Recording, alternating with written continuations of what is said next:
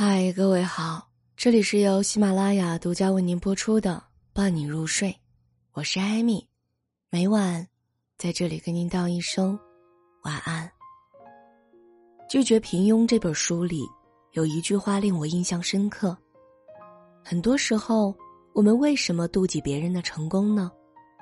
正是因为知道可以做成一件事，又不愿意去做，然后对自己的懒惰和无能。产生愤怒，只能靠嫉妒来平衡。生活中，你是否见过这样的例子？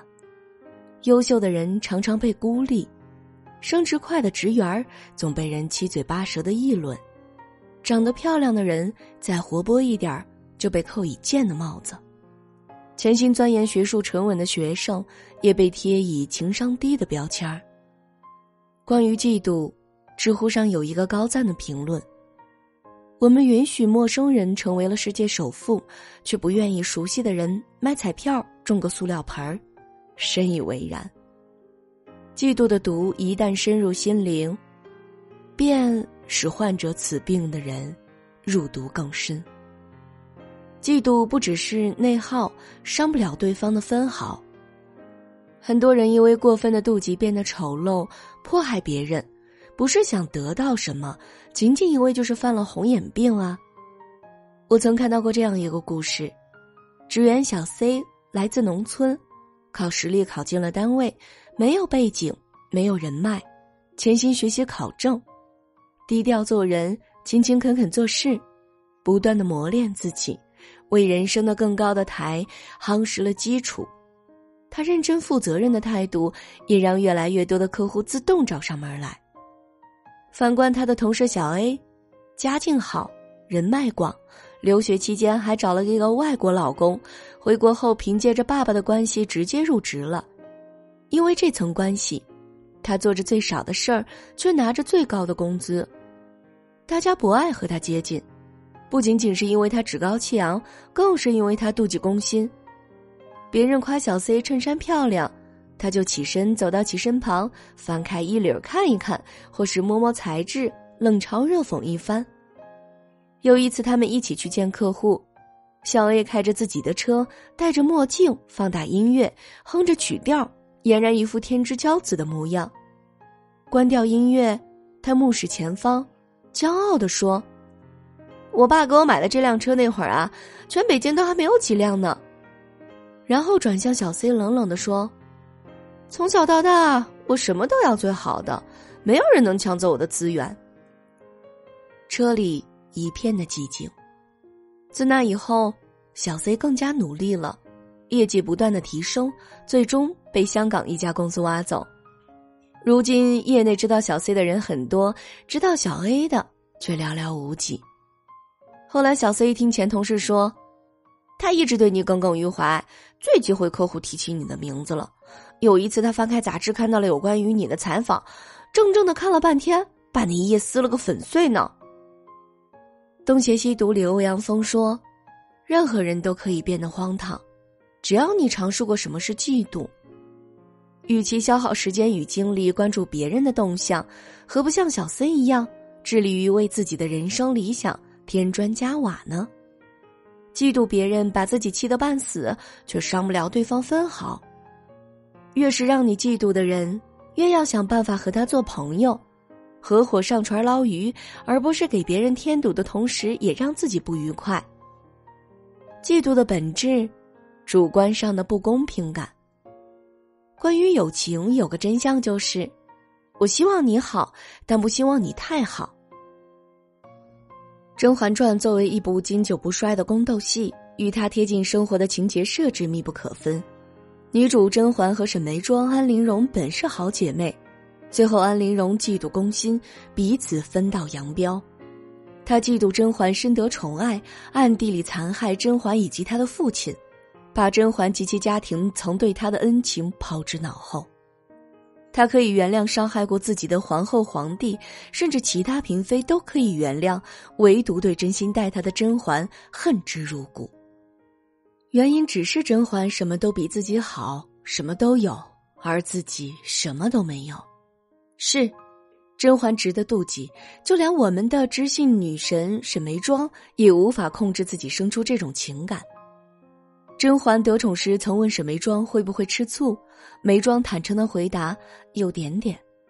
看到自己倾心的温实初对甄嬛有情而对自己无感时，他也会妒忌甄嬛样样都是得意的，自己什么也没有。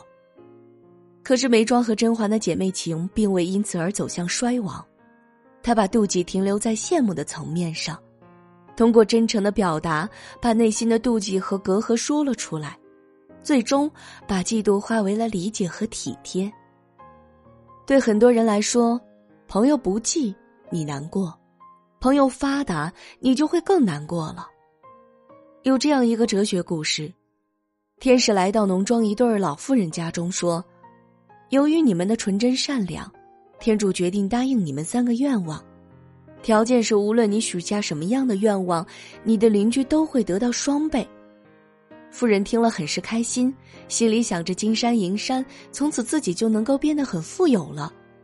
他把想法告诉了天使，天使提醒他邻居也会得到双倍的东西的时候，他犹豫了，想得到的东西最终都因为邻居得到更多而放弃。最后他说。请上帝挖去我一只眼珠吧。很悲催的故事，不是吗？大家都希望彼此好，却从不希望别人过得好。再好的关系也在所难免的。由此，我们也可以看出，嫉妒的本质无非就是一种个人主观上的不公平感。接近彼此，才会萌生妒忌。乞丐会嫉妒那些有钱人吗？不会。他只会嫉妒比自己过得更好的乞丐。你为什么嫉妒朋友的美貌，而对女明星的肤白貌美无动于衷呢？我们在新闻上又常常可以看到女明星们的妒忌和争斗，尤其是那些活在同一时间段的女星，因为距离限制了情绪，普通人和明星不生活在同一个圈子里，没有可以共同争夺的资源，自然就谈不上嫉妒了。研究表明，嫉妒容易发生在那些类似情况的圈子，和自己生活在同一领域，就意味着竞争更加的激烈。这也解释了为什么与穷人为邻你会更幸福。搬到新家常常代表着一个人生活水平的提升，对很多人来说都是一件开心的事。你甚至可以想象，那里的人开着奔驰宝马，经常出国度假，与他们为邻。也是很多人的梦想，但令人诧异的是，与富人住在一起会引发个体的失落情绪，对邻居产生妒忌心理，往往不能良好的处理邻里关系，心情反而变得糟糕。卢特莫总结道：“如果我们的邻居都是些穷人，我们的欲望也会变低；反之，邻居们都比我们富有，我们就会把自己的标准提高。”一旦达不到目标，失败感必然产生。那我们该如何去处理内心的嫉妒呢？首先，我们必须弄清楚他的症状。如果你争强好胜，对现状常保持不满，爱发牢骚，自我评价低，觉得不如人，内心期望别人不如自己，感到别人的存在对自己构成了威胁，那么，就能够判定你有嫉妒心。接下来就要正视它。要明白，嫉妒和愤怒、焦虑等情绪一样，是一种合理的情绪。面对情绪，我们要学会管理，而不是一味的自责。察觉到嫉妒来临的时候，首先去查找嫉妒的源头，找到引发嫉妒的原因。心理学大词典这样解释嫉妒。嫉妒是与他人比较，发现自己在才能、名誉、地位或境遇方面不如别人而产生的一种由羞愧、愤怒、愤恨等组成的复杂情绪状态。那么，对方变得优秀，触发了你内心的哪些成分呢？是你觉得自己被看清了、被奚落了，还是让你自卑心泛滥了？如果你纯属见不得别人的好，那么你应该重新审视你自己，培养自己宽容的气量，正确合理的对待竞争，敢于承认自己的不足，而非总想着拉别人下马，让自己忙起来，试着放下和别人比较的心态，把重心放回自己身上，你就不会在意别人取得什么成就，是否比自己优秀了。充实的你，没空再顾及别人，也会沉浸在自我发展的愉悦之中。傻子才嫉妒，聪明的人都会拉对结盟。嫉妒你的人，让他们嫉妒好了，保持距离。点头笑笑，再继续走向自己的康庄大道。愿你能变得优秀，而不是抱有崎岖心态、杞人忧天。有一天能够坦然接受别人对你的好，而非打压别人的努力。这里是由喜马拉雅独家为您播出的《伴你入睡》，我是艾米，每晚在这里跟您道一声晚安。